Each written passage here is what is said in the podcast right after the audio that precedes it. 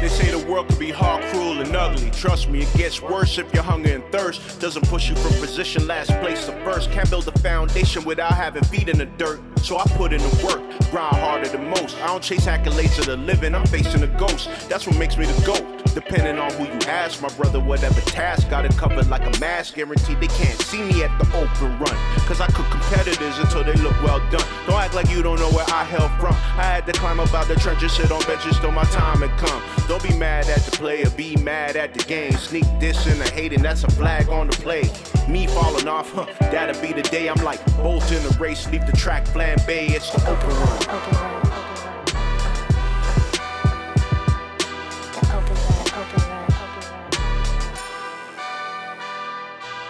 Today is International Women's Day. You take that for what it's worth, but I like to celebrate women each and every day, just like I do with Black History A Day. It's International Women's Day or International Women's A Day, as it should be.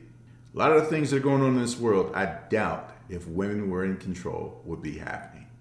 I mean, there's one thing to be petty, and I know a lot of women who are petty, but I know a lot of women who are great. I know a lot of men who are great, but men and their egos, it's a whole nother level, yours truly included. Celebrate and respect the role that women play in our society, in our homes, in our lives, each and every day, and not just in some state mandated, designated month or a day. But do something special for someone that you care about today and, and make sure you do something special for them, whoever it is you honor, whether it be your grandmother, a mother, a friend, sister, girlfriend, wife, cousin, honor that. And with that said, I'd like to welcome you to the Open Run with Will Strickland. That would be me. The Open Run with Will Strickland is brought to you by the fine folks at Press. We are press.net. I can be found across these rough interweb streets at W underscore Strickland and the number one on Twitter, Will Strickland and the number one on IG, and across all streaming platforms where podcast can be found. It has been said that pressure is a privilege. I don't know if that privilege is afforded to many in a way that they recognize it in that way. And I tend to say, in the words of that immortal Negro poet, Stephen Jackson, with all the smoke, that I make love to pressure. Ukraine President Zelensky is under pressure. Vladimir Putin is under a different type of pressure, but pressure nonetheless. Zelensky, who, if you look at his career, you see him as a comedian, has stepped up in a way that many of us could only imagine a leader and the burden of leadership revealing itself in the tensest and most difficult of moments, not only for himself, but his people. Assassination attempts on a daily basis, still putting out messages to let people know he's okay, that Ukrainian people need the help of the world to stop this man invading their country unlawfully. And Putin's pressure is a little bit different. He's getting squeezed financially on, on sides, but it's not stopping his aggression, not stopping his desire to prove that he needs to create a Ukraine state loyal to him and him only. Steve, the fact that a man named Lindsay, which am I is that I don't know if that's sexist or I don't know what, what, what that is if I say a man named Lindsay and then laugh about it. Maybe that's on me. But South Carolina Republican Senator Lindsey Graham has even put out in the world through social media, of course, that somebody should go over to Russia and assassinate Putin. It'll make things a lot better. Hey, your buddy, who we'll talk about in a minute, Donald J. Trump, is a smooth criminal just like your boy. Now you don't want to be associated with him. We get it. He says this. I don't know if there are any repercussions for him saying this because, you know, the law and order crowd is funny. Someone who wants to change the laws and orders of the 5th District in Minnesota, former NBA forward Royce White, White, a star coming out of Iowa State, had anxiety issues back when we couldn't talk about mental health, or I shouldn't say couldn't, we didn't talk about mental health in a way that was sufficient and addressed in a way that was sufficient, especially as it pertained to young black males. It's different now. Alas, I digress. So back to the story at hand. Mr. White is now running for the Congress seat in the 5th District of Minnesota, a seat held by a woman a very international woman, Ilhan Omar, the first Somali American naturalized citizen and the first Muslim woman to hold a congressional seat in the state of Minnesota. First woman of color, actually, to represent Minnesota at all. She's also one of the first two Muslim women to serve in Congress.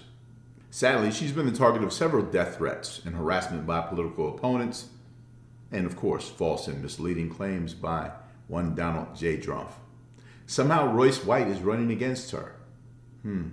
So I, I find that that part in the situation that, in the world that we're in not all that funny, but it is the democratic process, much like the NBPA, the National Basketball Players Association, went through recently. Much like Congresswoman Omar, she was elected, duly elected by her constituency, as were Jaylen Brown of the Boston Celtics, Bismack Bed Bath and Biyombo of the Phoenix Suns, and Malcolm Brogdon of the Indiana Pacers to go alongside and be a part of the brain trust that is at the PA with President Christian James McCollum, Andre Tyler Iguodala, and Harrison Barnes. I don't even know Harrison Barnes' middle name. I know Iguodala is playing for the Warriors and Barnes for the Kings, if you want to call what the Kings do playing basketball. But salute to Brown, Biyombo, and Brogdon for being elected to their post as vice presidents and representatives of the Players Association, one of the most progressive players associations in the world, led by another very accomplished woman as outgoing executive director Michelle A. Roberts retires from her post, and Tamika Tremaglia, very accomplished lawyer out of the DC area, is now the executive director of the NBPA. So salute to her on International Women's A Day as well. Speaking of the Players Association, and there's nothing like the NBA. Like I said, these guys are very aware, very socially conscious in a lot of ways. Whether you agree with their positions or not, they are active, and that's great. And in support of the Ukraine, the New Orleans Pelicans rocked yellow socks in support of the Ukraine, in support of their fight against the aggression from Russia. And that was led by a Lithuanian. Lithuania, at one time, being a part of the old Soviet Union, which a lot of people believe that Vladimir Putin is trying to create again. Jonas Christ superstar, Jonas Valanciunas, JV, was a leader. He said, you know, all of his teammates were really responsive to the gesture, and they all followed suit. And I thought it was great. It's a great way. I mean, you have a young man by the name of Maurice Creek, former Indiana University basketball player, who was basically, quote unquote, stuck in the Ukraine, cannot leave. They started a GoFundMe to get him out of the Ukraine. He's playing basketball over there. And, uh, you know, when you talk about traveling right now, whether it be Cheek on basketball court, because I did call a couple of, because someone's not really happy with the officiating in the National Basketball Association, a Hall of Famer, by the way, and I'll get to that later on the podcast. But it's a great story, great article in Sports Illustrated called Traveling Violations in regard to the WNBA and their threats toward New York Liberty owner Joe Tsai, who also owns the Barclays Center and the Brooklyn Nets, because he was chartering private flights for his players, you know, things you would do for a professional basketball team, that were not within the provisions of the recent collective bargaining agreement, the WNBPA and the WNBA, led by Cathy Engelbert. The commissioner said that you know these charters are unsustainable for the league. They cannot do it. It creates an unfair competitive advantage for the teams that have the ability to do so. Not every team has the ability to do so, but maybe that should have been one of the things that you look at the collective bargaining agreement. So the, your players are not paying for their own trips to work. Or did Liz Cambage? And one of these players, who might not even be able to report to work when the season starts May 5th, is one of the faces of the league, one of the top players in the league, Brittney Griner, from the 2021 runners up to the WNBA championship, the Phoenix Mercury. The center is being detained, as they put it, in Russia for allegedly having hashish oil in one of her vape cartridges. Now, in 2020, when both the NBA and WNBPA when both the NBA and the WNBA were in their bubbles trying to complete a season. Brittney Griner took some time off for mental health issues. At that point, if I'm not mistaken, she was issued a medicinal marijuana license to deal with her anxiety, to calm herself. And when in Rome, or in this case, when in Russia, maybe you can't do what you can do in Phoenix. Now, she was caught with the vape pens here's where the law and order crowd, the Drumpfians, come in. Or maybe if she'd known or respected the laws of the land, she wouldn't be in this situation. She deserves everything that's coming to her. Except she's an American citizen in Russia who allegedly broke a law that she could be subject to 10 years in prison time for being caught with that. And I don't want to say which one is more important, but you can tell that somehow, because this happened in February, before this aggression really started, and maybe even weaponized as political fodder. She's been held, probably unnecessarily, but this is a way, in a small way, perhaps. Look at how Russia is going to treat America's aggression toward them, as they call it. NATO's aggression toward them. I don't see how it's equal. The United States not bombing people. Brittney Griner might have smoked a little hashish oil to calm herself down after a game. She's playing for the Russian team where she makes well over a million dollars there. And I, you know, I can get on my soapbox and be like, yo, you know, if you, you know, you messing with the church house money, if that was that simple. That her people didn't check to see if that was legal for her based on her medical condition to make sure that she would not was not in any danger, that she had any sort of paperwork. I can place some blame there for sure.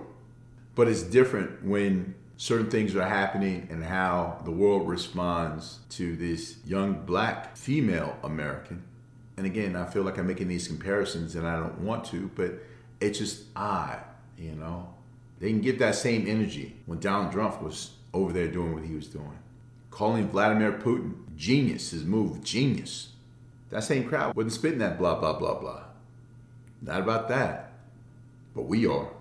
But just pay attention to how it's going down. And we want to make sure that we give our love in hopes that Brittney Griner is returned safely back to the United States with no charges. Hopefully, this is a diplomatic situation that can be taken care of quickly and and as quietly as they kept it for at least a month. She comes home, is able to enjoy the rest of her life and make provisions for when she goes back, if she's ever able to go back. Because I can't see any situation in the immediate future where any athletes, at least North America, are going back to Russia to play any sport. Well, we want you to come back and listen for more on the other side of this on the open run with Will Strickland. We all agree tonight, all of the speakers have agreed that America has a very serious problem. Not only does America have a very serious problem, but our America's problem is Self-destruction.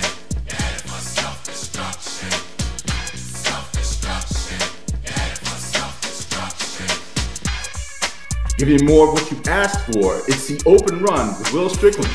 In conversation with, well, I have to tell you that my man Daddy O once said to me, you know a brother that stayed all day in his Jeep. At night he went to sleep, and in the morning all he had was sneakers on his feet. The culprits used to jam and rip the mic. He stripped the Jeep to fill his pipe.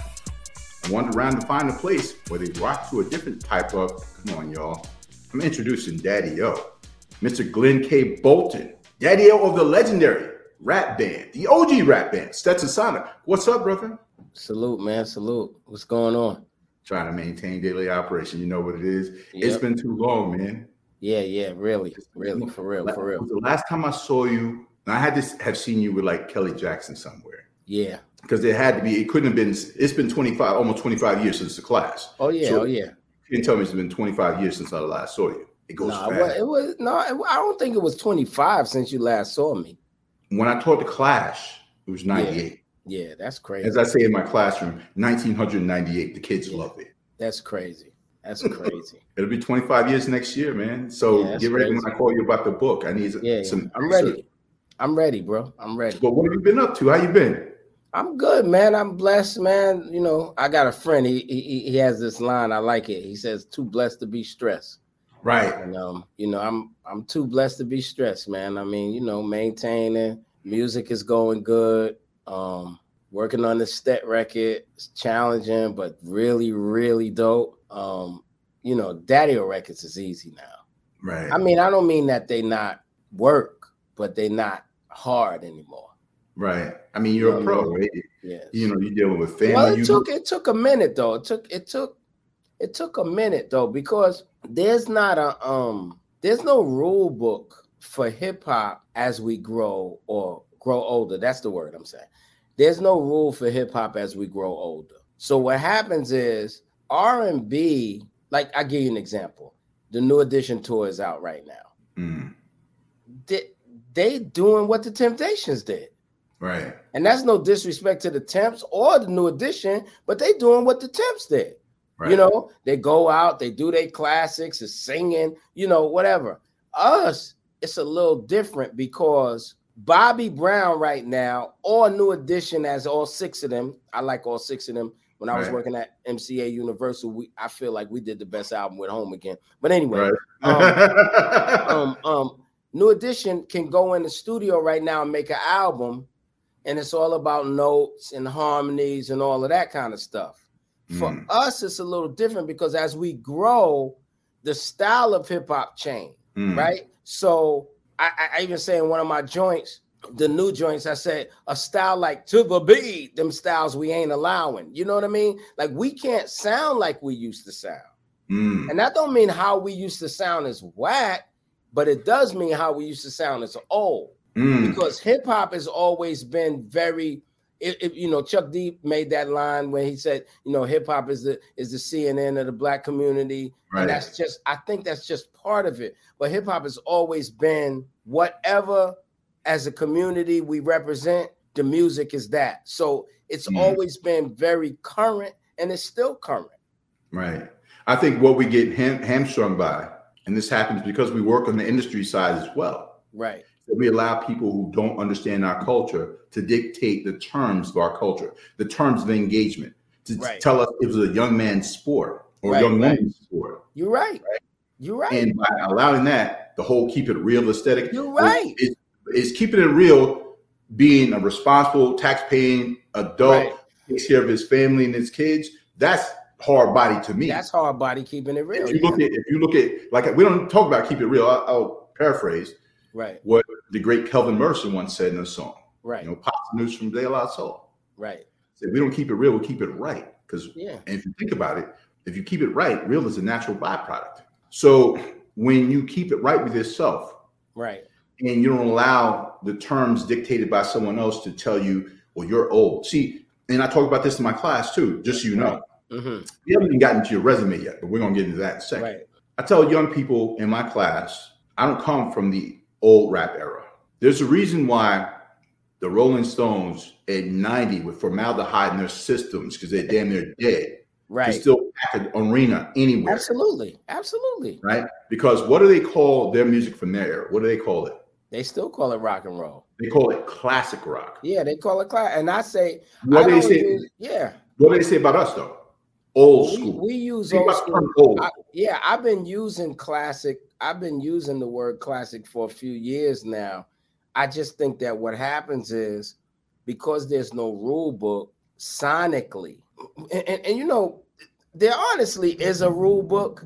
I just don't think that we pay attention because I remember being a young MC. And when I was a young rapper, way before I made records, studying was the name of the game. Yes, sir. Explain studying, sir. When I Explain say studying, I mean, so for me, this is getting every tape I could get my hands on. Now these rap records that start coming 79, they start making vinyl. You buying, you going in record stores and you buying every piece of vinyl that they tell you is a rap record. right, You don't even know what it sounds like right. but you're just getting it and you're listening to everything you possibly can. Afrika Mhm. Islam comes on the radio, I don't know, one, two o'clock in the morning. You staying up to tape it. Mr. Magic is on a little earlier than that. God bless the dead. You know, Mhm. we we taping that, but whoever is on the radio playing rap, which you know at that time rap is only getting played on the weekends and in the nighttime. You so you you're absorbing as much as you possibly could to try to figure out who you were, right. Right? To try to figure out where you fit in at that because you knew you couldn't just totally copy somebody and just be there. You know what I mean? Right. So you try to figure out who you are.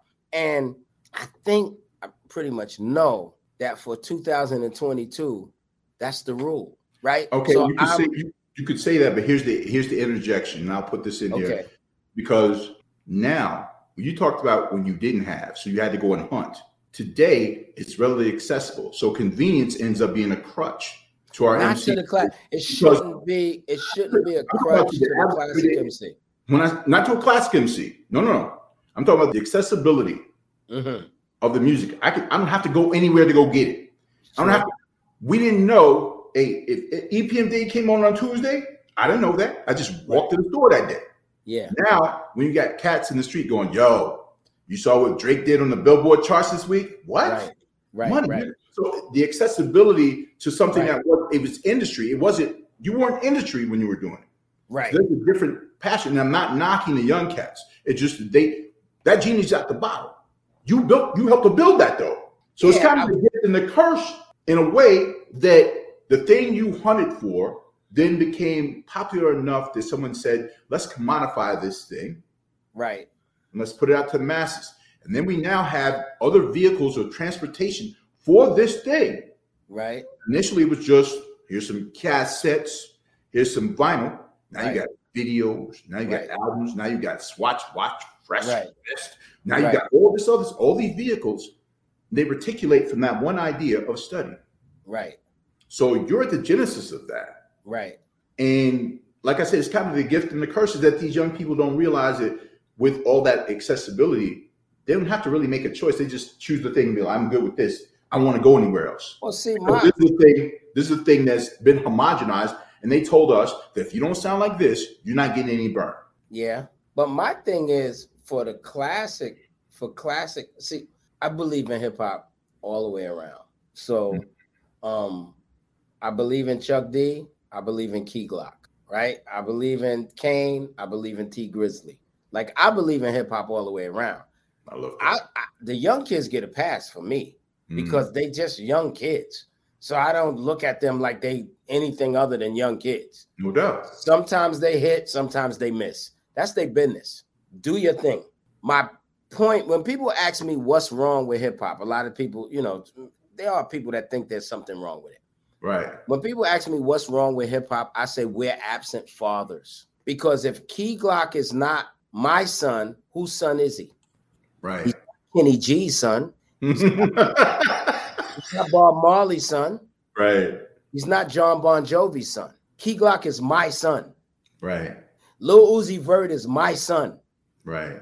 Okay. And and and and and and, and most of my peers, no disrespect to them, but I'm calling it what it is because I don't hold my tongue. They'll claim J. Cole. They'll claim Kendrick, Right. but then they they'll go right along. They won't claim Young Thug. Mm. You understand? They won't they won't claim um um um Blueface. They won't claim Pooh Shiesty. Is that one of those um, you know, try to select who's your favorite child type things? No, I think it is. They have a concept that they say, "Oh, this ain't even really hip hop no more," and all of that. They got this thing where I, I understand purism. Mm. I think that that's cool. My point, the point I've been trying to stress is what happened with classic jazz and smooth jazz. Right. Because in the very beginning, Najee and and Kenny G couldn't get arrested. Right. Everybody was like, "You are not jazz. You are not Miles. You are not Monk. You are not Charlie Parker. You are not jazz." Okay, but cla- but but smooth jazz continued on, No doubt. and now they have a place. Some people still are purists and still won't listen to smooth. jazz. But my point is, smooth jazz has a place, and so does classic jazz. Same thing with And the rappers. No and, doubt. and and and but we don't make no records. Mm. So if we're not making new records, we are just nostalgia. right. Like that's all we end up being. It's so funny. I was talking to uh, well, I'm not. He was texting me today. Diamond was texting me today and says, "Man, one of the things I love about you," he said, "You like Raheem or the Furious Five. Y'all don't sound dated, Mm. but that's because me and Ross study everything that's out there. Mm. we Now, do don't really. It, it don't bother us to listen to young kids. We still don't sound like them." Okay, I was going to ask you that because we're not only talking all things hip hop, we're talking all that jazz. Right. With Daddy O from Stetsasonic here on the open run with Will Strickland.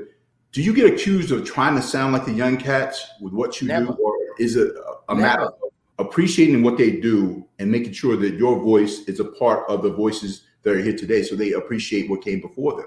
I tell people all the time. I, I give an example: barbecue. You know, black folks barbecue. Young kids in the back, they got on whatever they got on. They little Balenciaga sneakers, they Balmain t-shirts, whatever. Un- Unc comes in. right, He got on gators. He got on a knit that you never saw before. right. His wrist is different than your wrist. Mm, You understand? That's who I am. mm, You know what I mean? It, it, it, it's it, it's it's a it's it's a distinction there in terms of who I am and who they are.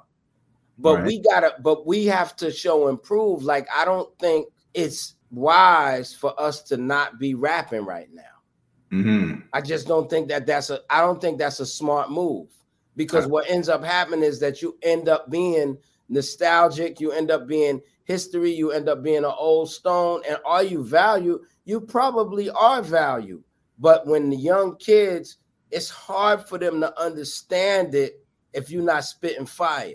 Right. And I guess the best example I could give is Jada, but Jada's younger than us. But Jada, when they did the Verzuz, Right. all of a sudden the young kids started understanding, like, oh, these guys are on something different.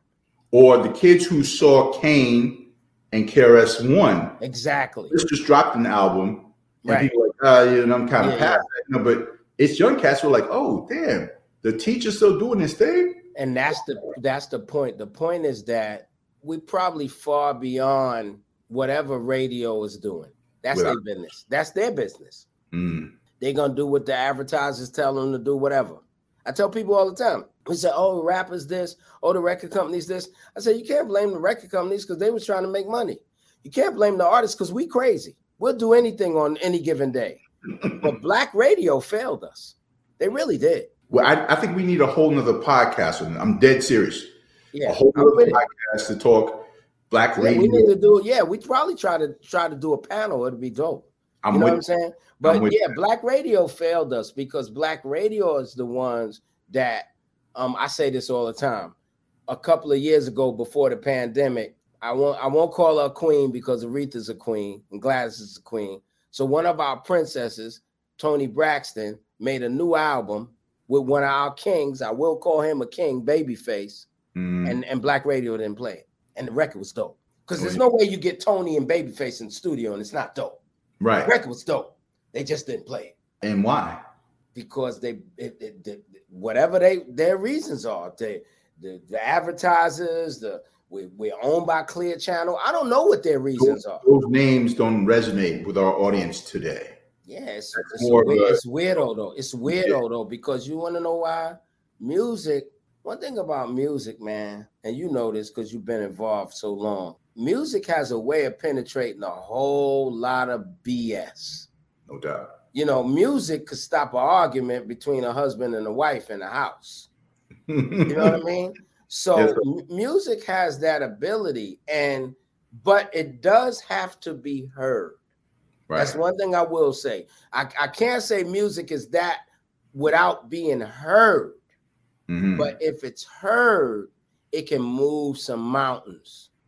You Well, understand? Yeah, let's move some mountains, man, because I don't think they understand how many mountains you've moved.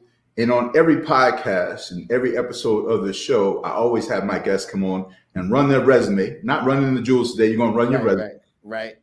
and just let them know who Daddy O is and what he does.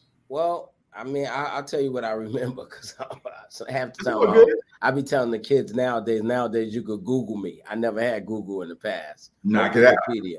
But um, I started off um rapping with with my group. We was the Stetsasonic Three at first. Um, we we just kind of wanted to be comparable to Treacherous Three, Furious Five, Fantastic Five, Cold Crush Four, Fantastic. You know all of the groups that we had heard, and you know we we had a little we had a DJ, um, three MCs. We put it together, and we just kind of began to expand from that. We needed a DJ. We was hanging out in Brooklyn. It was Brevoort Day across the street from the Brevoort Projects. We saw this little guy DJing. It was Prince Paul. Right. We asked him to be in the band. He was 17 years old. We had to get permission from his mom. Not too long after that, we entered a citywide contest. We won a contest. We got a record deal, and then we learned how to produce records. You know, and that's how I became a producer. Not because I wanted to be a producer, but because sonically, some of the engineers that we were encountering didn't know the way we wanted to sound. right. And and in addition to that, I had this band with these two great guys, Prince Paul on one side, DBC on the other side, who owned equipment that knew how to make music. I didn't know none of that stuff. Paul and them had drum machines. I didn't know none of that. I just wanted to be a rapper. Right. DBC lived in Middletown, New York. He used to Mm. have to come down to Brooklyn to stay at my crib on the weekends when we was when we all us wasn't working, so we could rehearse. Right. When DB used to fall asleep, I used to get on his equipment, Mm, and that's how I learned how to produce records. that's wild. And so, wild. you know, ultimately down the line, after producing Stetsasonic, we were signed to Rush. Rush created a little subdivision of the management company for producers, Mhm. and some production work started coming in. I think probably the first full album I did was me and DBC did the Cookie Crew over overseas. Um, and then I was a big fan of alternative music because I had already, I, you know, I was into the B52s and all of that kind of stuff. Um, so when the alternative stuff used to come in to Rush Producers Management, I was the guy who used to take it. So I ended up working with the B52s. I ended up working with the Red Hot Chili Peppers. I ended up working with Sonic Youth. I ended up working with Pizzicato 5. Got with Puff. Did some records with Mary. Um, wrote and produced Jeffrey Osborne. And, and you know, it just kind of started to grow from there. The Third World. The Third World, I work with Third World because a good friend, and you know her, a good friend of ours, Vivian Scott Chew, Yes, sir. was doing like she was kind of the catalyst for She- some of that Reggae. It- it- yeah, it like you- breaking through. Yeah, so she she started. Yeah, she started me off with a group called Ipso Facto that never really made it, but they were dope as hell. Mm, And because of the work I did with Ipso Facto, she was like, Daddy, oh, I think you should do this third world record. mm, And so I, I ended up with, you know, shout out Bunny Rugs, God bless the dead. Um, I did some records with with, with Bunny Rugs. So I, you know, I I I I, began to be a I, like I said, I, I kind of grew into being a producer. right. Um, but you're in this group, this band, right? rap bands back in the day, No. Right? You were in a band and, and you, you released some records, and we're going to talk about one of the greatest release, re- like how we do with the NBA. There's like these draft classes, and people try to decide what the best draft class is. We're going to decide a little bit later what the Right. best rap release year was. Don't know. say it yet. I know I know what it is. So I yeah. know you know, but I'm gonna put it out there and we're gonna see. I mean, me, I'm- me, me, me, and my man have an argument about this all the time. you have a bias for sure, and, and we're gonna get into that. But like, look, you got in this group and you you showed the diversity of what you were doing, the breadth and the depth of your production skill and the people you've worked with in your ear.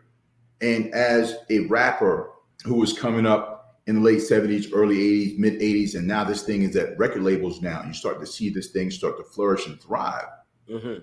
What was important to you as an MC, as a group, to say, okay, we're going to be this one thing. We're going to talk about all gangster stuff, or we're going to talk about dancing and girls, or we're going to talk about this.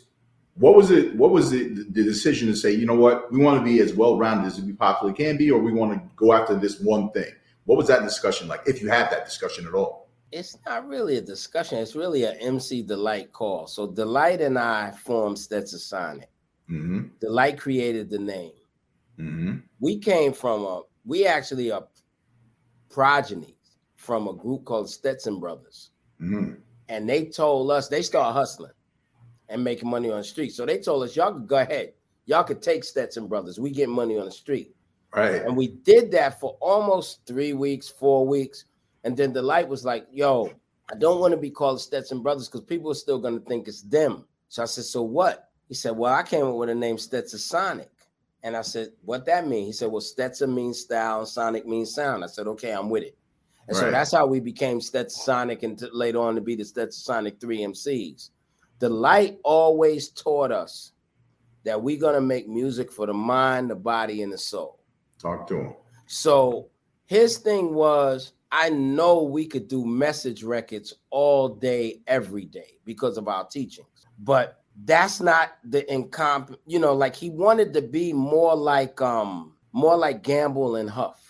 Mm-hmm. Like it was more that that kind of thing where so you got the O'Jays making message in our music, which actually Stetsasonic just remade on the new album. It's crazy, right? Um, but so you got the O'Jays making message in our music, but you also got them making records like Sunshine, Right. or you know what I'm saying, whatever, like right. I love music and those kind of those kind of records. And so Delite always told us we're gonna make music for the mind, body, and soul. What he meant by that is the mind was gonna be what people would call conscious records or whatever. The Mhm. body records was gonna be straight up and down dance. You know, that's what's gonna, you know, that's talking all jazz comes out of that body, right?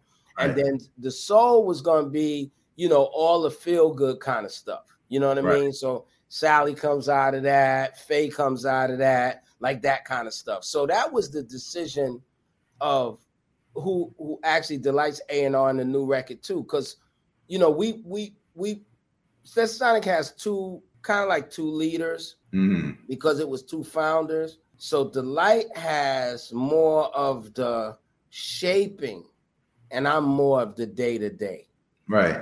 If that makes sense. You, you, he built the car, you and you put the engine in. Exactly. So that's the way we that's the way we kind of were. He said, D, this is the way I wanted to go. This is what I'm gonna need you to do. This is what I'm gonna need them to do. And then Mia, that's my mission to get Right. them out there and get them to do it. So that was that was really what it was for us. And then the other thing with us was what we come from. So us coming from Brooklyn and and you know hanging out at Gershwin Park and the Prospect Park stuff, and then you know going up to Manhattan and Central Park and seeing War, seeing Earth, Wind, and Fire, and the groups that came out of Brooklyn, seeing Sky, seeing Brass Construction, Mhm. you know, seeing all of that kind of stuff. We wanted that feel because we grew up watching those bands. Right. And so we just wanted, I mean, we knew we was doing hip hop. There was no doubt about that. We knew we was rhyming and scratching and all of that, but we wanted that feeling that we felt when we might have first seen brass construction, when we might have first seen BT Express like that. Because it was a there's there's the Earth, Wind, and Fire, and them, those are national bands. Right. Then there's there's BT Express and Sky and Brass Construction. Those are local bands Right. that was killing the game Right. with their own sound. You know what I mean? It wasn't the sound of everybody else. And that's what we wanted to feel like. We just wanted to feel like that kind of, and it was a collective thing. We knew that we wanted to feel like a collective, not just a. I was talking to somebody about the cover of In Full Gear the other day, and I was saying what we wanted to be is, you know, a lot of times when you looked at rap covers, most of the guys on those covers was rappers. Right.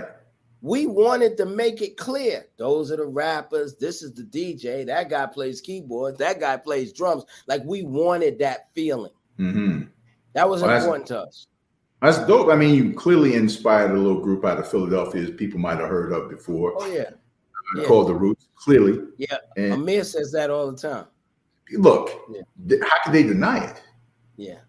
Oh, and anytime you talk to them about it, they will always pay homage and respect to that. And Yeah. when you talk about, you know, the things that you guys have done, and you talk about the subject matter. One song in particular stands out to a lot of young people that I teach today.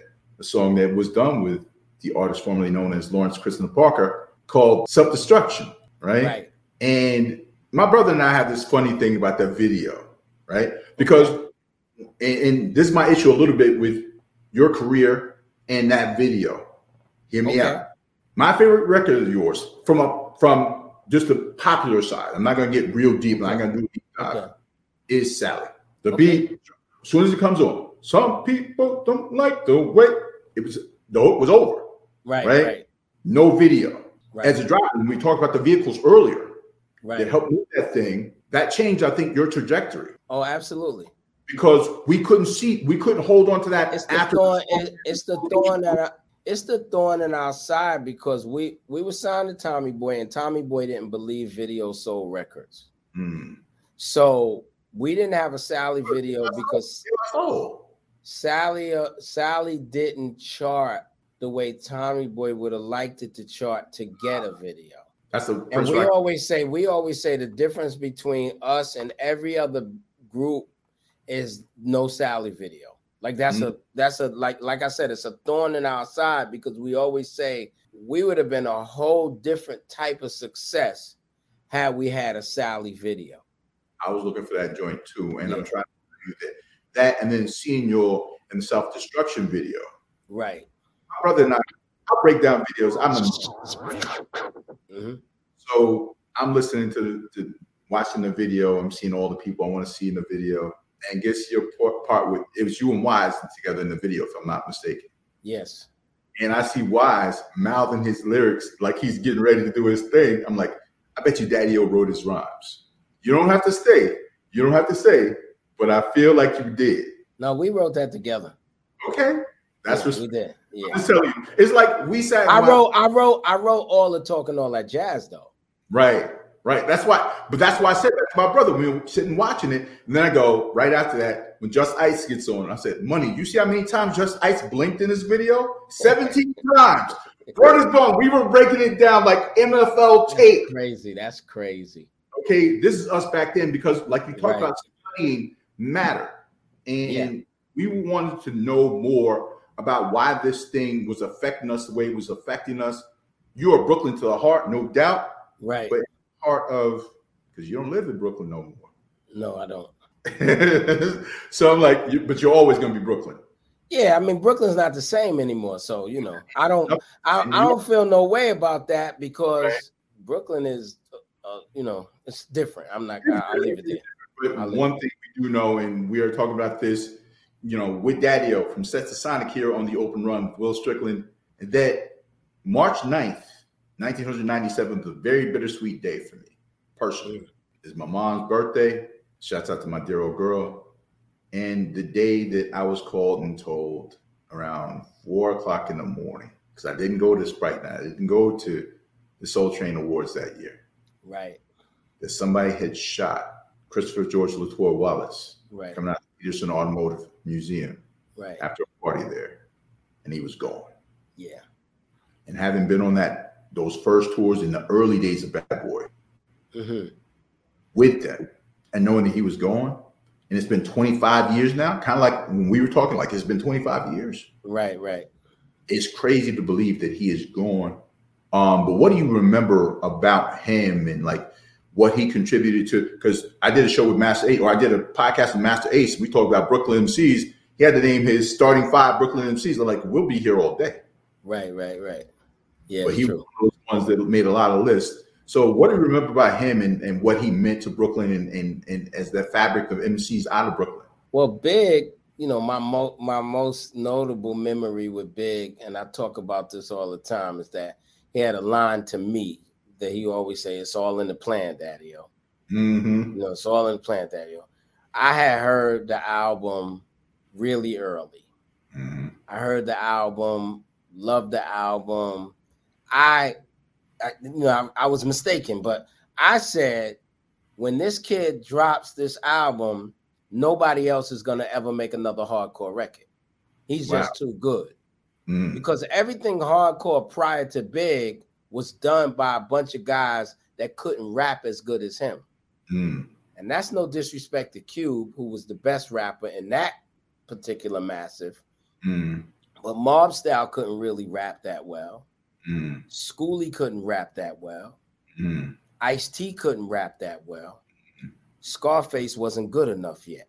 That's just facts.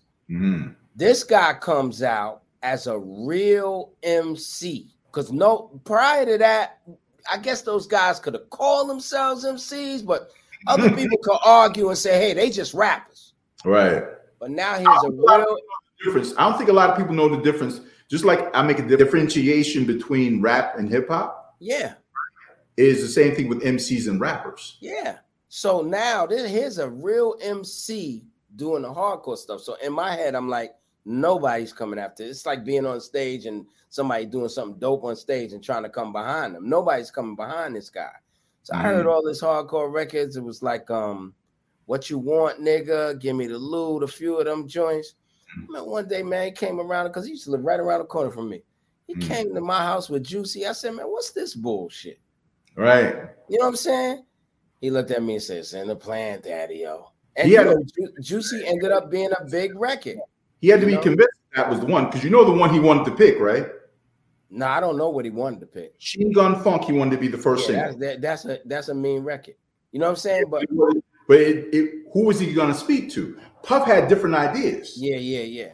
So he told me it was in the plan. I'll never forget when he said he married Faith. I Mm, said, You married her? Because I, I was there when he met her. right. You know what I'm saying? I said, You married her? He said, It's all in the plan, Daddy. Yo. You know what I'm saying? So that's one thing I remember about Big. Like Big always thought two, three, four, sometimes five steps ahead. You know what I Mm, mean? Um, and then, you know, it, he, he was just uh one of the things that happened with me and Biggie, and it would I would see this later, but I had never seen it up until then. So us growing up, you know, and this is a big argument even now, you know, freestyle rhymes to us just meant rhymes that we were not gonna put on records, Right. but they were still written. Right.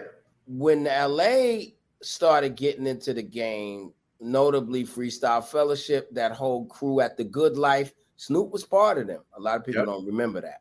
Mhm. Um, they start going off the dome and they start calling that freestyle. Mm, So it's kind of two definitions of freestyle. But um, I had never seen anybody rap from their mind. It was all about a yellow legal pad right. almost all of us, or black and white notebook. Right. You know, some cats had tons of, you know, you hear cats, Melle Mel and Caz and them talk about in their tapes of my ramen book and da da da da, because everybody mm. had these ramen books. Right. So when we were putting together Junior Mafia, I was in the studio with Biggie and Un. Cease was there too. We in my studio, him and Cease is in my lobby. I'm preparing the beat. And then Un looks at me and says, Daddy, oh, he's ready. And I said, Ready for what? He said, He's ready to rap. I Right. says, Where's his pad? He said, Daddy, oh, the nigga don't write. I looked at Un like he was an idiot. I'm like, what are you talking about? He gets on the mic. I'm surrounded by criminals, heavy rollers, even. I'm like, yo, what is this? right. You know what I'm saying? And every other time that I was in in the studio with Big, it was the same thing. I Now, I love would later, I would later on see Jay do it. Mhm. Um, I work with Jay Z on um, I got we got when I was working at MC Universal. Um, Shai had a big record called you know um um you know they had that If I Ever Fall in Love, and then they never really had a follow up, but they did have a record called I Don't Want to Be Alone, and we got Jay Z to do the re. We got Melle Mel to do the remix, and then Jay Z to rap on it. Right. And Jay, I would I would go on to see Jay rap with no paper. Mhm. And then a little later on down the line, I would go on to see Styles P do the same thing when I wait made music with him and Umar bin Hassan of the Last Poets. Right. So I've seen it more than once now, but it's still amazing to me. No doubt. I mean, like, I love what Premier tells the story about how when he came in and did Unbelievable. And I Mhm. remember being there that day, bringing in some records when I was at Epic. Right, I'm like, why is he playing R. Kelly so loud up in here? right, I couldn't get it. He was program programming. I'm like, I know Big is not about to try and sing because he told me he was in session Big. So to drop the records off and bounce, and I I couldn't hear what he was doing production wise. I Right. couldn't hear. Then we said how Big came in with, you know, he had a crew with him. They went back in that room at D and D. That you Right. can't sit on the couch. right, right, right, right. Take one of those CSI blue lights before I sat on that couch. Oh, oh, yeah, absolutely. right? And uh, he said, just money came in the booth. I was sitting back there. He's like, this is money. I'm just chilling. Yeah, He's like, just keep playing the, the, the hook over and over, right? Or the, the R. Kelly shit over and over. yeah, He- yeah, yeah. Why he wanted to display it the whole time up through the studio. He says he walks in the booth, knocks out the first verse. He goes, I'm gonna come back a little bit, do the ad libs and the hook. And he was like, What? Yeah. I love the way Pretty story, and now I have another story with you telling it. But yeah, it's crazy. when talking about MCs, could you imagine your top five verses of all time from who and, and what song and why? I can imagine my top song lyrically, verse wise. So I got that song, which is three verses. Yeah, I guess. So what, what would that be? So the song is by Andre Nickatina. Mm. It's called Train with No Love. It's the most perfect rap song ever written, ever. Uh, Uh, it's just, it's the best beginning, middle, and end in any record I've ever heard. And that's even, I mean, it's as good, but just a, it just, it, it, it, it, it edges Slick Rick's the moment I feared a little bit. Ooh, that's rich. Yeah, yeah, it's, it's dope. It's, it's called Train with No Love by Andre Nickatina. So that's three verses. Okay. And then the next two, I don't know where to put them, would be LL's last verse and Rock the Bells one, right. and and and and Melle Mel's verse in the um in the Beat Street thing. Right. That's deep. Yeah, that Cool. that don't be a slave to no, you know, that Melle Mel verse in the Beat Street thing is just it was so futuristic. It's scary. If you listen to it today, it's Mm. really scary to think that he thought that then. It's amazing when you see an artist on that level and you've been able to contribute to something so great. And we're going to have you come back and contribute more to Right. the open on the other side of this.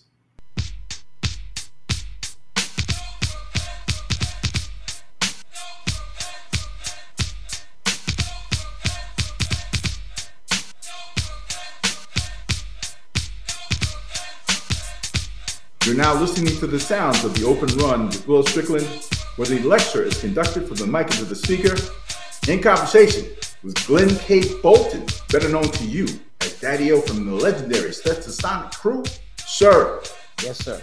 Brooklyn Nets or New York Knickerbockers? Oh, Knicks all the way. Uh, The Nets is still a Jersey team in my mind, but but but hold on now. We if, if if Kevin Durant could stay healthy, we might see something. Like you got to think about if the restrictions are lifted for Kyrie, who could do anything, Mhm. and anybody who knows basketball knows Kyrie could do anything. That listen, man, Ben Simmons being in the middle, he ain't got to score but four or five points a game because the bottom line is he, he's the new Oakley. He's the new and he's the new Anthony Mason. Damn, that's Right? really is that That's- underselling or overselling him? No, I think it's I, I think it's right right in there because he's big like that, and just him being there. You, I, I don't think. See, Ben Simmons has never been. I mean, I guess he. I guess somebody would argue with me and say, "Oh, well, Philly had that." I don't believe Philly had that. Ben Simmons has never been on a team with a Kyrie Irving and a friggin' Kevin Durant. True enough. These guys, um, and you know, if they right, are freaks of nature. Mm.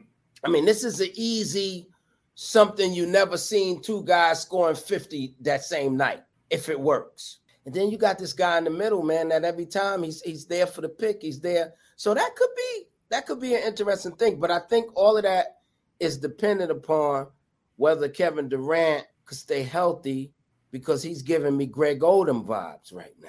Well, come on, man. The man just scored 25,000 points in the NBA. I don't think Greg Oden yeah, scored. but I'm you know, I mean, Oden got real hurt, but I'm just saying it's like, what what's the deal there? I well, can't. I mean, look, a stiff wind might blow him over. Eh, Kevin Durant's not the most muscular Yeah. guy.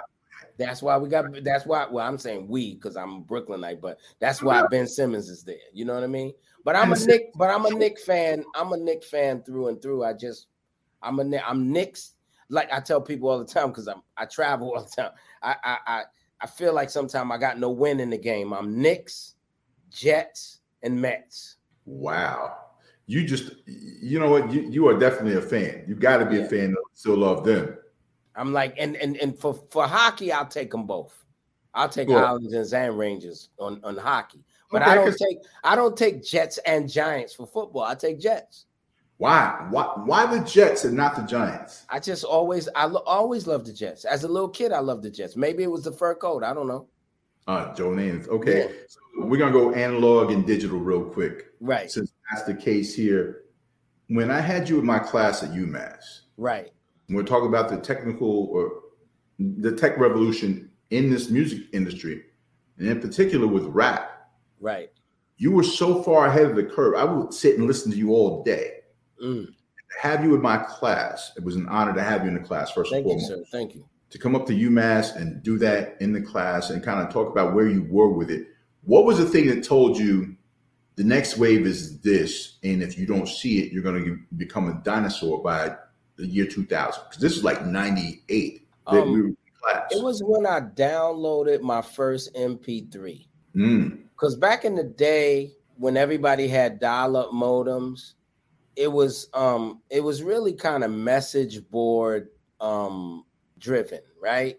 And most of the people that ran these little message boards was like 13, 14, 15 year old kids. It wasn't no grown men at all. right. And they used to be like, you had to be super nice to them and all of that just to get in and all. It was so stupid, right? But I ended up getting there was a little program on the Mac because I always had a Macintosh. This is before Macintosh was popular. This is before Apple was had the iPhone. This is when everybody's PCs was faster than my computer.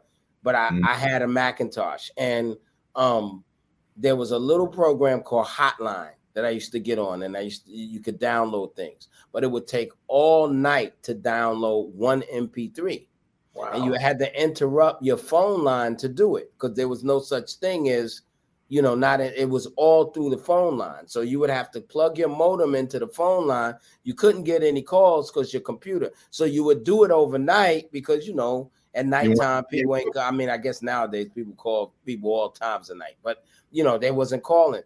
And i i remember i downloaded Yarbrough and Peoples don't stop the music.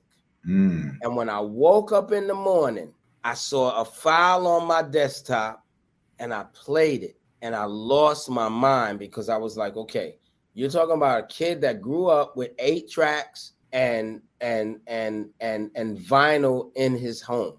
right. So that's the way I knew music to be played. Besides mm. for hearing it from the radio, and even when I heard it from the radio, I understood that the radio was playing those same records that I had in my house Right. to know that this was actually a file and being played, I said, oh, the whole game is shifting. Because Mhm. I said, what if they do away? And this is years ago, right? This is before 2000. I'm saying, what if they do away with record stores? What if they do away with vinyl? What if they do away with cassettes? You know what I mean? CDs was just starting to come, but I was Mhm. like, what if they do away with these CDs? Because now there's a file. So, so what can they? copy no more. Yeah, I'm. I, it was crazy, and that was that to me. That was it because I knew it's gonna go. Um, to you know, it's gonna go there. I wrote an Well- article in '97, I think. I, I I wish I could find my old um IP Mm, I, had- I was signed to this. Um, I had a, I had internet from this company in Manhattan called broadway dot Broadway.bway.net. I never forget. and um, you know, they they offered these little blogs, and I had put up a blog said, "Will MP3s cause the record stores to pack?" right. That was in '97. I had wrote that. Mm. You know, and then you know, years later, all you know, it it all went away. Well, the, the music industry is always slow to change, Oh yeah, right? And once they figure out how to control the thing, like try, let's try to control and corral the internet. It was too Yes. late. Once that horse left the barn, it was a wrap. Yeah. And for you to have been ahead of that and to see that, like you, I know you speak in schools all around the world and stuff like that. But let me ask you, with your music, if you think about when you first started making music, would you could you say right now that you can go to any DSP and find Stetsasonic music? Um, kinda. Yeah, I mean, kinda. It's that's Sonic in the last few years gotten kind of popular. You know, like, and I don't mean popular like oh, you know, but I mean just like it's starting to happen where people put us in the same category as our peers, which is cool.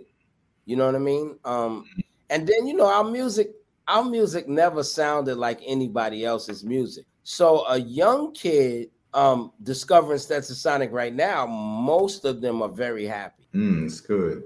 I mean, I asked that question only because there is some music that I have on vinyl that because they weren't a part of the machine, You cannot find them on these Oh, yeah. Oh And- yeah, it's a ton of it. and, and and I think there's also there's another disconnect. You talked about how these things would go away. It's a disconnect with our music. You talked about black radio earlier. Some of that music that's foundational to what you've done with your career and music wise, and so many others. You know, I think Silk just passed away not too long ago, Yes. and his music is going to be on there because RZA and those guys, Wu Tang, forever. Yeah. Mhm, mhm. there are a million artists, black artists, who are on independent labels who were purchased by whatever major multinational conglomerate there is, and they just ice those records. Yeah. Uh, we don't have we don't have the bandwidth or the space to, to upload those songs and, and put that digitize it. Uh, we're not going to waste our time with it. We'll just Yeah. hold in. It's true. It's very true. It's a disconnect in the history of the continuum of black musical cultural expression in this country when that gets eliminated. And I It's talk about it all the time from we talking about from the Negro spiritual to ragtime, Yeah, it's a lot. It's a lot. blues, country, rock, uh, uh, uh, gospel, race music, which ended up Yeah. becoming rock and roll, Yes. right? You know, and everything after that, funk, Yeah. soul, R&B, rap. There's a disconnect because we can't, much like people who were extracted from another continent and brought here to work, we can't connect to that past Yeah. With the vehicles that are necessary to connect with that past now, the, the modern vehicles, right? Yeah. But um, as we delve into our past and look toward our future, I want to thank you for for coming on and being such a great guest. But I'm going to talk to you about basketball and talk to you a little bit about hip hop culture. And we do draft years, so the Right. greatest draft years are normally, you know, I say the top three. Okay. The 84 draft, obviously, with Michael Jeffrey Jordan, with Akeem Abdul Olajuwon 84 you know, was dope. in, in 84. Great draft Okay. class. Okay. Draft class. Oh, John Stockton. Mhm. They got guys, Hall of Famers, top tier Hall of Famers. And then the 96 draft, which they say it had the most depth. So you have, of course, the late great Kobe Bean Bryant, Mhm. Ray Allen, Steve Nash. Like they had so many, Stephon Marbury, Allen Iverson. Like they had some guys in that draft class. Yeah. And then you have the 2003 class with Christopher Weston Bosh, with Dwayne Tyrone Wade Jr., and of course, uh, I have to. T- I, I didn't tell you this before the show. The hashtag "He Who Shan't Be Named" because people get emotional when you say his name, Right. right? So you know who the hashtag is, right? So those classes, and you, I mean, you could basically toss a, a you know, Yeah. I mean, they can say 87 with Pippen and Reggie Miller and those guys. They can say 85 with Patrick Ewing, but really they're kind of secondary to those three classes. Right. I choose three rap release classes. The years of those rap release classes, what would they be and why? Well, for me, I, I got some 80 stuff in my head, but 88 is always there for me. Okay. Right. 80, 88, I feel, was the best year in hip hop. Can I throw some names out there for them so they know? Yeah. In full Gear, Yep. Straight Out of Compton, Yep. Follow the Leader, Yep. Long Live the King. Yep. It takes a nation of millions to hold us back, and the great adventures of Slick Rick. 88 is that year, B. It was So so so it's funny that you say draft. You say draft classes. Um, there's a there's a lot of people that use um what's that terminology they use? What's that thing they say? Um golden era. That's the thing they say. Golden okay. era. So I have been I have been I have been stuck because I said, you know, well maybe we need to think about more than one golden era Okay. because so that's a golden era. Yeah, 88. But then okay. what's what's that golden era with Jay, Biggie, Ja Rule, Pun? What's that? Okay, so let me go to that. So I'm, I'm gonna throw you some years out to you because I felt bad. I didn't have any. I could have said 2015. You know, that's Kendrick. That's Drake. I could have said Mm-mm, 2005. Mm-mm. Game. It's light. That's Young light. Those That's are light. light. Okay, That's light. But there's That's what but there's some there's somebody in the end of that 90s I got you though. the I got you. beginning of I that did. 2000s.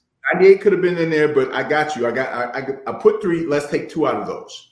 Okay, Okay. okay, 93. You got Doggy Style. okay. got Midnight Marauders. Okay, Enter the Wu Tang, the 36 Yes. Chamber. that's crazy. You got Strictly for My Niggas, Tupac. Yes. That's 93. 94, Illmatic, Ready to Die, Scarface, The Diary, Common's, Resurrection, 93 to Infinity by Souls of Mischief out in the West Coast, the Bay Area, yay, yay, and Southern Playalistic Cadillac Music from the Atlanta Dreams of OutKast. Andre Lauren Benjamin and Antoine Andre Patton. Those guys. That's a good year. 94 was a good real good year. Yeah, 94 is a good year. I like I like 94. But then what's that year that Little Wayne Lil Wayne did them Fireman mixtapes? Oh, that had to be like 98. But wait, wait. So 96, it was written. That so you got Nas, you got ATLiens, you got Reasonable Doubt with Jay-Z, you got the Score by the Fugees, All Eyes on Me, Tupac, Iron Man, Ghostface, UGK Riding Dirty was 96. It's hard. Well, Ride 98. is my favorite album in the world. What Um, Riding Dirty is your favorite Yeah, album? yeah, that's my number. That's my top hip hop album of all albums. You, you- but you see what I'm saying though. It's hard to pick them. So Yeah. if those that I put out there, just because we could do this all night, but Right. 88's top tier for you, no Yeah. question. So between 93, 94, and 96, you have to drop one of them. Which one would 94. I, I would go with ni- I, I I'll take 94. you'll drop 94 or you'll keep it? No, I'll keep 94. All right, so 94 is a, is a given. Yeah. So between 93 and 96, what are you keeping? Uh, see, if, 90 I don't, if, if I don't keep if I if I don't if I don't keep if I don't keep 96, you playing yourself. yeah, you but I, I mean it's all yeah yeah, but I don't I'll still drop 96. My Dirty's still gonna be my album, Right. but it- I don't think 96 that that year with that with, come on man. Me and my man, me and my best friend Richie, one of the things that we always say, we love the chronic. We really did. Mhm. Doggy style made everything believable. Right, That was it. right. And I listened, you know, a couple of years ago, you know, now everybody Spotify and Apple Musicing and all that. I'm in the car You bird them and I up. put on I put on the chronic. right. And I was feeling it. I put on doggy style, man. That thing go hard, man. No doubt. That doggy doubt. style go hard. Yeah. So I would have to, I yeah, I would I, I would drop 96. I would take 93. Okay. Well, I appreciate your time and consideration, my man. Let the people know what you're doing today. Like, what are you up to now? I see the studio background. Yeah, so so we we um a few things. One is working on the Stetsasonic album, which I am really really pleased with. You know, we dropped a single earlier this year. Shout out to LL Cool J and Rock the Bells. We went like 13 weeks in high rotation all over Sirius. Um, all our fans know the record. All our fans picked it up, so that was great. Um, working on the, the next set of releases. I promised the band that the next time we shoot a video, I'm gonna shoot three at a time Right. because I just don't like this space in between records. We got records, but it's just stupid to release a record without a video now. Right. So I just not doing that. So Stetsasonic album, um, working on Self Destruction 2. My Mm, first, um, so I can't do one song. So I gotta do a series of songs. My first song is produced by Tobe Nwigwe. So it's me, Tobe, Big K.R.I.T., West Side Boogie, and Chuck D. was that the video you were shooting in, Houston? Was it? Um, no, I was shooting something. else. What was I shooting? in- I forgot what I was shooting, in, but it wasn't that. We wasn't Okay. shooting that yet.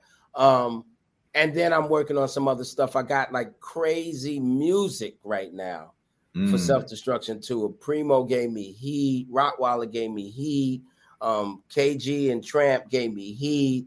Large Professor gave me heat. Easy Mo Bee gave me heat. Pete Rock gave me heat. Like I'm sitting on the, the heat. I'm just I just got to match now the, the the MCs with the with the Mm. music. So self destruction too. And then you know I'm gonna keep dropping these Daddy-O albums. So I've been finished with this next Daddy-O album, which is called First Team. I'm just waiting for my team to go through it and redline everything because I always give them way more records than I need, and then they mark off what's gonna be and what's not gonna be and all of that kind of stuff. I got to cop one of them grown folks hoodie joints. Yeah, So, yeah, yeah. Absolutely. Absolutely. So yeah, so, so- I'm I'm doing that. I mean, you know, and just and and and and then I got, you know, I got all the dream stuff in my head, which is my dream is to A and R all my peers. So I've been Wow. talking to Paz K, and so I'm starting on that process. I've been talking to Caz. We haven't started, but I'm thinking about that. I know for a fact that I have the next Rakim record. I know it. That's dope. Like I know I have it. I Like was just Rock- talking about. I was just Yeah. talking about K the other day. Yeah, Paz K Paz is on it. Paz got some. He got some dope, dope ideas. I'm just trying to line him up because all I want to do is A and R it. I mean, I produce records, yeah, but all I want to do is A and R it. You know what I'm saying? And and and let the producers do what they do because I'm sitting on like I don't know 19, 20 producers that are just wicked with it. You know we get off of here. We get off of here. We're gonna schedule a little A and R review for you. I'm gonna oh, play Oh, some yeah. stuff from up here. Absolutely, absolutely. And see what you think. But Daddy O, sir, My man. I appreciate everything that you are and everything that you are doing and everything you will continue to be, sir. I appreciate you. Yes, sir. We need to do this again. Absolutely.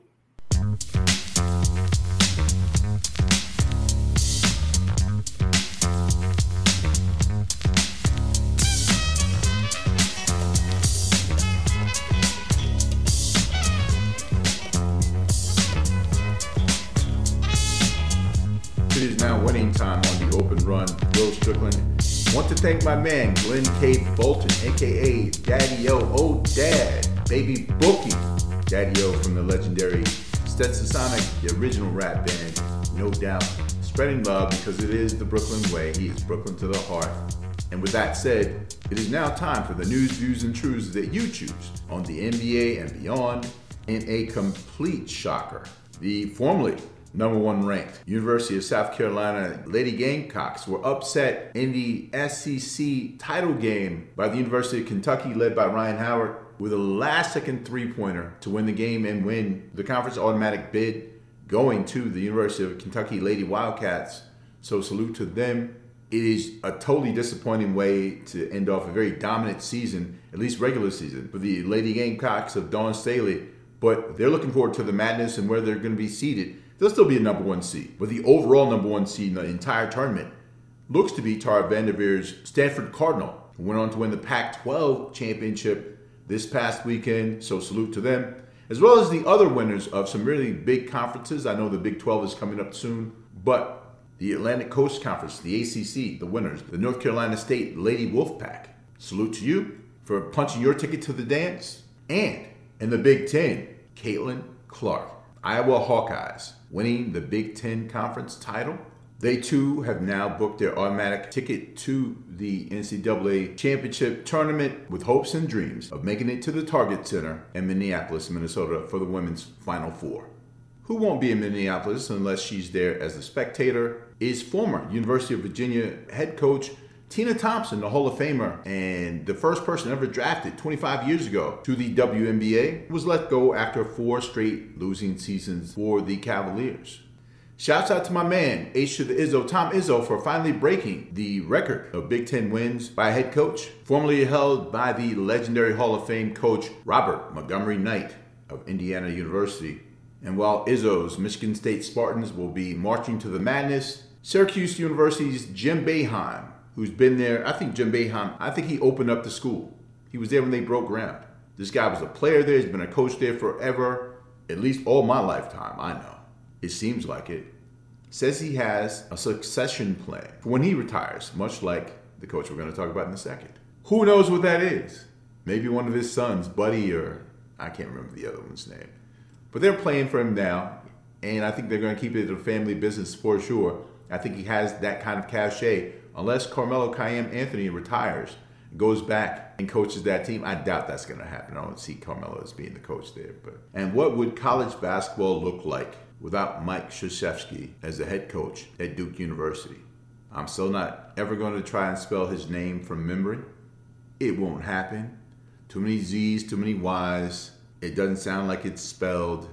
I'm not doing it. But salute to the 75 year old head coach who had almost 100 of his former players show up for his last home game at Cameron Indoor Stadium, Coach K Court.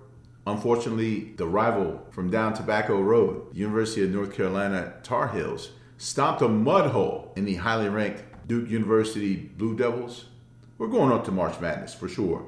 as Mike Krzyzewski let his audience, his crowd know that, you know, he was disappointed in how they performed in his last game at home, but the season's not over yet.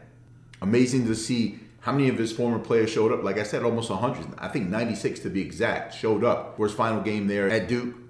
Begs the question who was the greatest player to ever come out of Duke? Current, past, it doesn't matter. I mean, some might say Christian Laettner, but he didn't really have a great NBA career. So does it? You have to have an NBA career to be one of the greatest from Duke. Is it Tyus Jones? Is it Tyus Jones? Is it Johnny Dawkins? Mark Alarie and Jay Bilas? Nah, they're not saying that. Maybe they're saying Grant Hill, easy pick. Maybe they're saying Kyrie Irving, R.J. Barrett. They're not saying Zion, but maybe they are. Jayson Tatum, Brandon Ingram. I don't know if all those guys were there, but they've been quality pros. And right now, it's hard to say who's the greatest Duke player of all time. It, could be Kyrie because of the shot. You know, Grant Hill's in the Hall of Fame. Kyrie eventually may end up being there, but Grant Hill's career was cut short in the NBA. But it's not the NBA Hall of Fame. It is the Naismith Memorial Hall of Fame, and Coach Krzyzewski will have a wing of his own now that he's retiring. So salute and fairly well to Mike Krzyzewski. I'm sure we'll have more words for him at the end of this run in March Madness because the men are punching their tickets to go to New Orleans and play in the Superdome. Is I don't know the naming rights today. It's not Mercedes Benz anymore. It must be the Caesars Superdome, where 40 years ago, when Michael Jeffrey Jordan hit the shot heard around the world as Georgetown was defeated by the University of North Carolina in the start of the lore of Michael Jeffrey Jordan. Switching gears to the National Basketball Association, looking at the 99 cent bin as we move into the last couple of weeks of the regular season in the NBA. Teams will be looking for additional pieces to round out their rosters as they head toward the playoffs, at least those teams that are heading that way. And the Lakers released the riding remains of Highland DeAndre Jordan Jr. As soon as he was put on waivers, the Philadelphia 76ers picked him up to back up Joel Embiid. Doesn't bode well for your championship aspirations if Joel Embiid goes down and you have to depend on 30 to 35 minutes from the great DeAndre Jordan.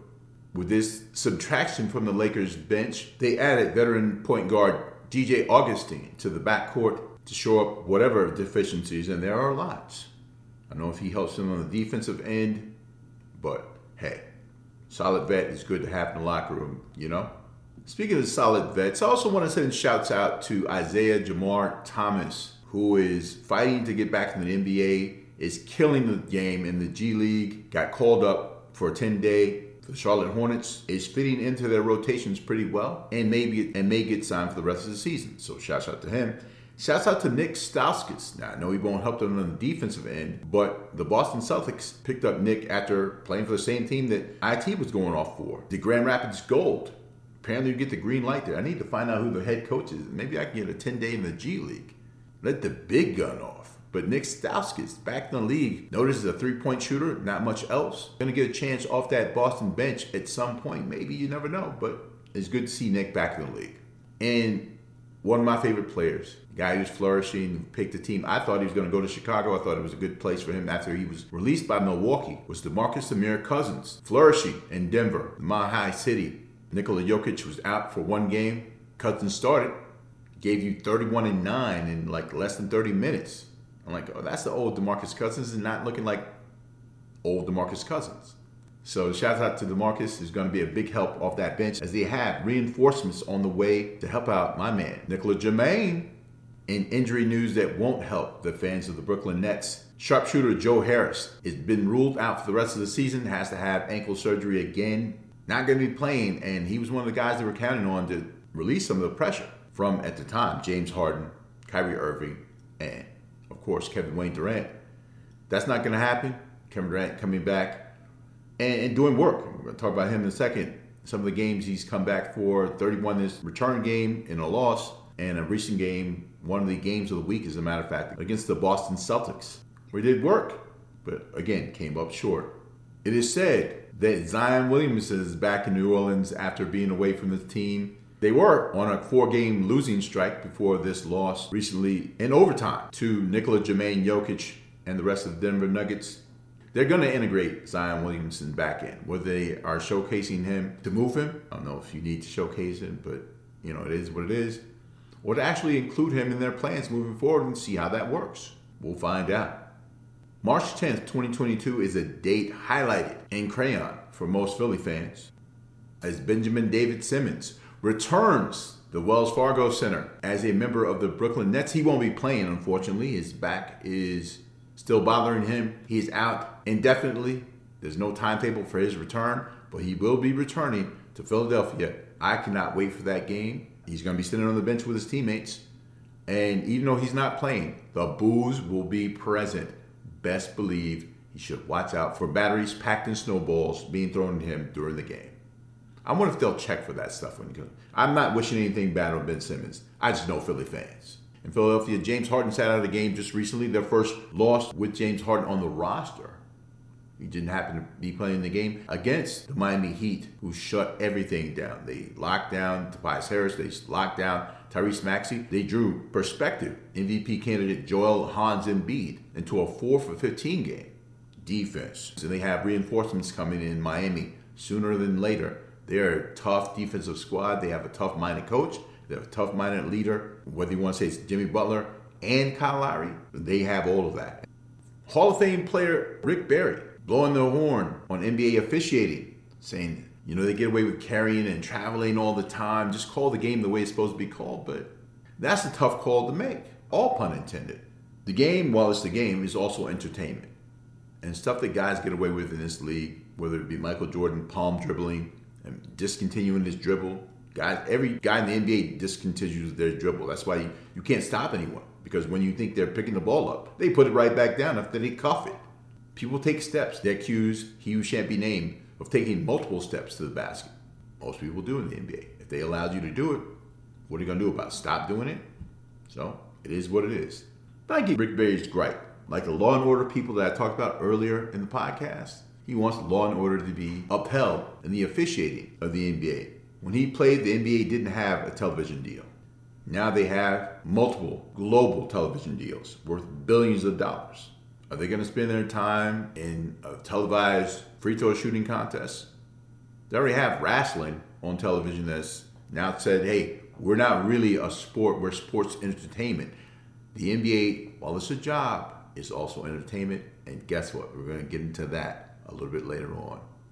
There's been lots said about the play of Russell Westbrook, former MVP Russell Westbrook, and his time in Los Angeles, coming back home to play in front of his family and his friends there in LA. It hasn't gone the way that lots of Lakers fans, as well as probably Westbrook himself, wanted to go. Magic Johnson, legendary, I don't have to tell you who Magic Johnson is, came on television and said, look, if the Lakers don't make the playoffs, the Russell Westbrook trade would be the worst trade in the history of the NBA. Wow.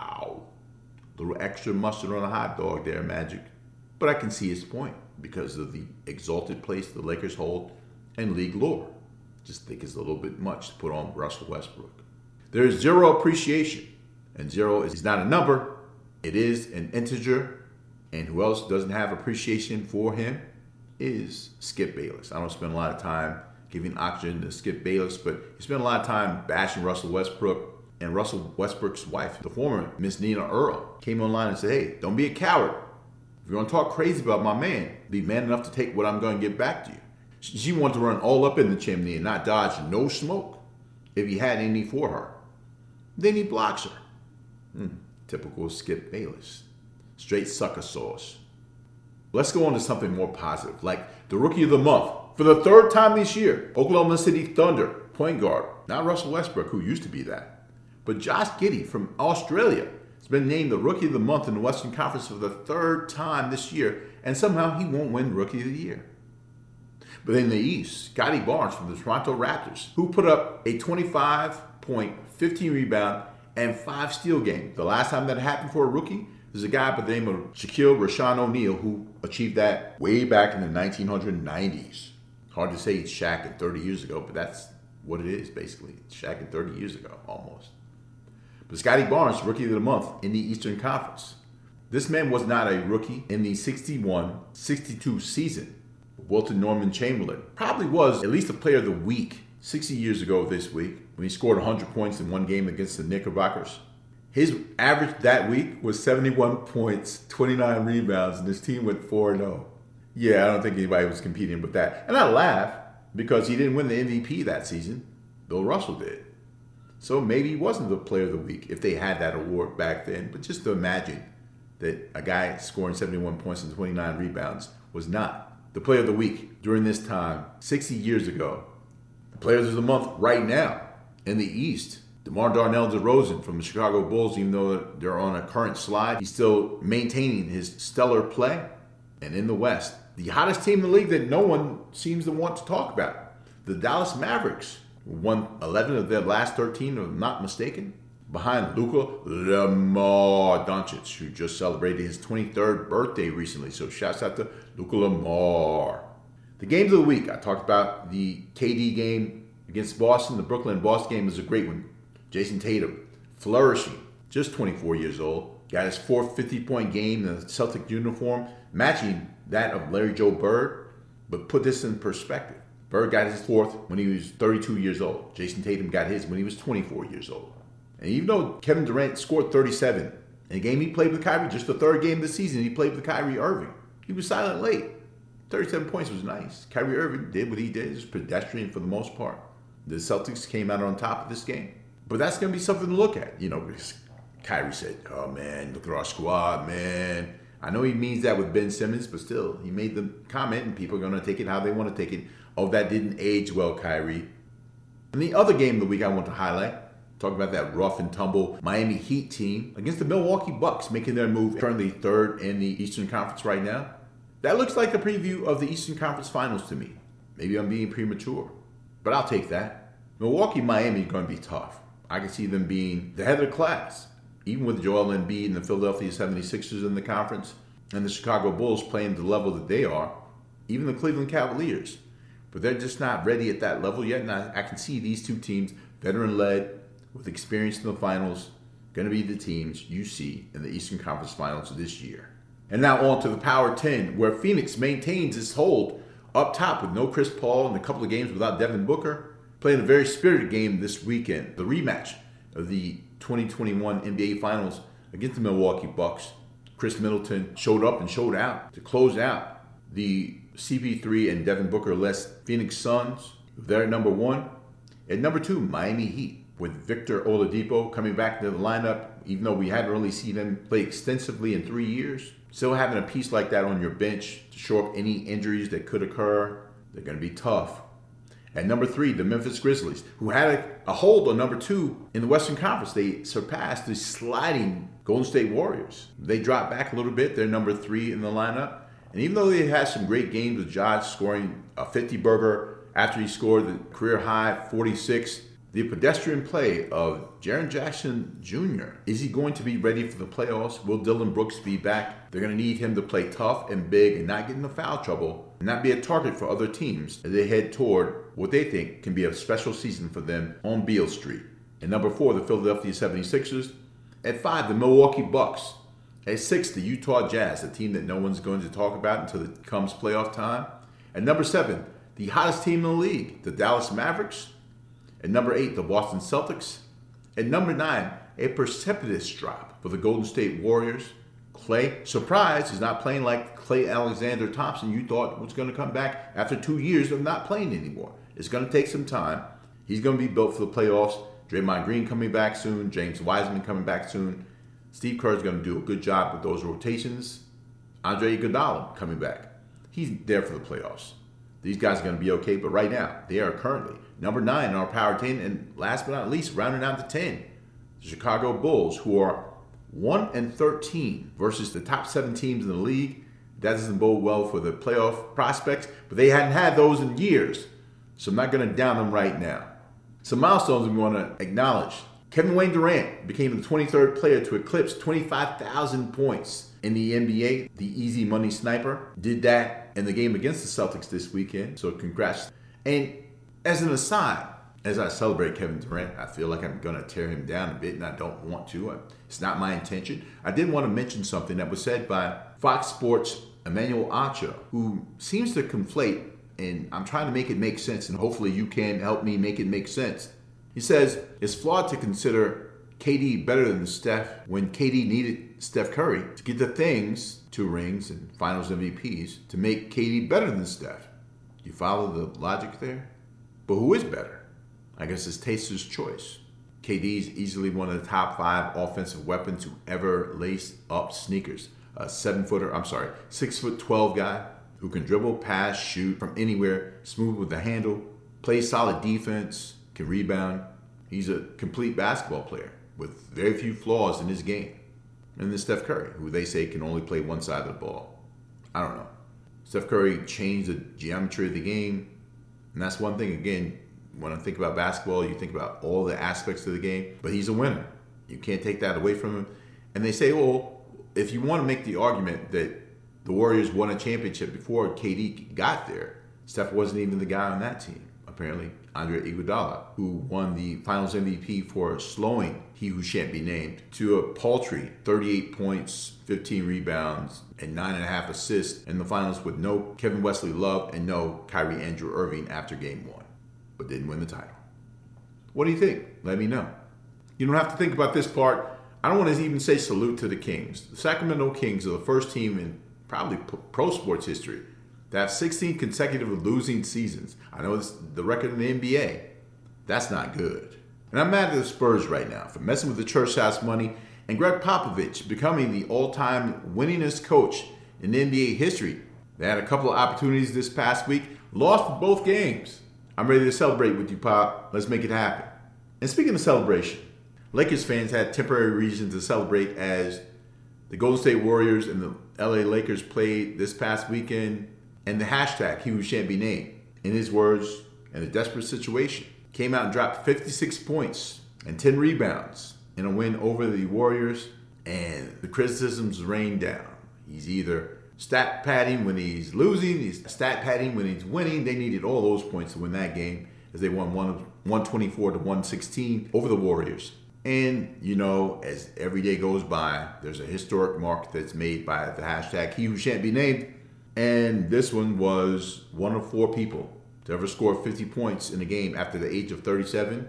Of course, on that list, Michael Jeffrey Jordan, Kobe Bean Bryant in his last game, bless his dead, and Jamal Crawford, who said he can give you 20 if you gave him 20 minutes right now. Always stays in shape, looks like he's ready to rock, but the Lakers' issues are not on offense; it's on defense. Even though they don't really have an offensive strategy, I don't see it. But you know, it is what it is. But he also became the first person in league history at that age to score 55 points and have 10 rebounds. But imagine expecting a 37-year-old player, or forget about 37. Imagine expecting a player in this 19th season in the NBA as a professional athlete going out and getting you 56 and 10 every night. Except you don't have to imagine because people expect him to do that, which only lends to his greatness, doesn't it? Ha, alas. We move on. And before we get out of here, I want to talk about Bradley Beal looking to resign in Washington. Washington is terrible. They're not going to be good anytime soon. You're not going to see any banners going up in Washington with Beal, Porzingis, Kyle Kuzma, KCP. Probably not going to happen. And that's not a problem for Bradley Beal, who people say, oh, he's loyal to the Washington Wizards. No, he's loyal to $250 million that he can get over the next five years as a 28 year old playing a game that he would play for free anyway. And while it's entertainment for us as fans, as people who love the game, it's also a job, an opportunity to create generational wealth for his family. And every time I say that about a black athlete, I always think about Chris Rock. And Chris Rock had this sketch, I think I can't remember the name of the comedy special he did it in, where he compares rich versus wealthy. And he says, Shaq is rich. Bradley Beal is rich. But Ted Leonsis, who pays his salary as well as the other 14 to 17 guys on the roster and all the coaches and the workers in the cap center or whether they play now, he pays all those people. Pays all the people that play for the WNBA team he owns. All the announcers, all the broadcasters. He's wealthy. Black people want to start some generational wealth. I'm not mad at Bradley Beal for getting all the money he can get. Also, you know, achieving some of his individual goals, striving toward championship aspirations. There can only be one champion. Sometimes I'm I'm I'm lent to these sayings that I hear. The Mighty Mos Def, the artist formerly known as Dante Terrell Smith, aka Yasiin Bey, has a song called Mathematics. The math is easy for me, Brad Beal, five years, $246 million, easy bag. He says it's never the last straw that breaks the camel's back, it's the 999,999 beneath, and it's called mathematics, the mighty Mos Def.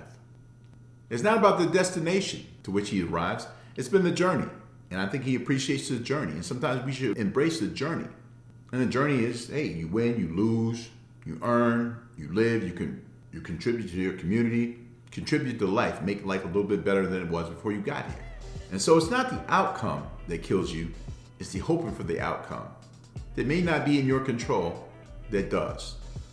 But you don't have to hope anymore because we're here. And we'll be here again next week on the podcast where basketball and life are one. So until then, do remember do what's popular with the population, make sure you don't get beat off the dribble, and continue listening to The Open Run with Will Strickland. Rich Kid, the sound provider. Do what you do when you do it, my guy. Easy.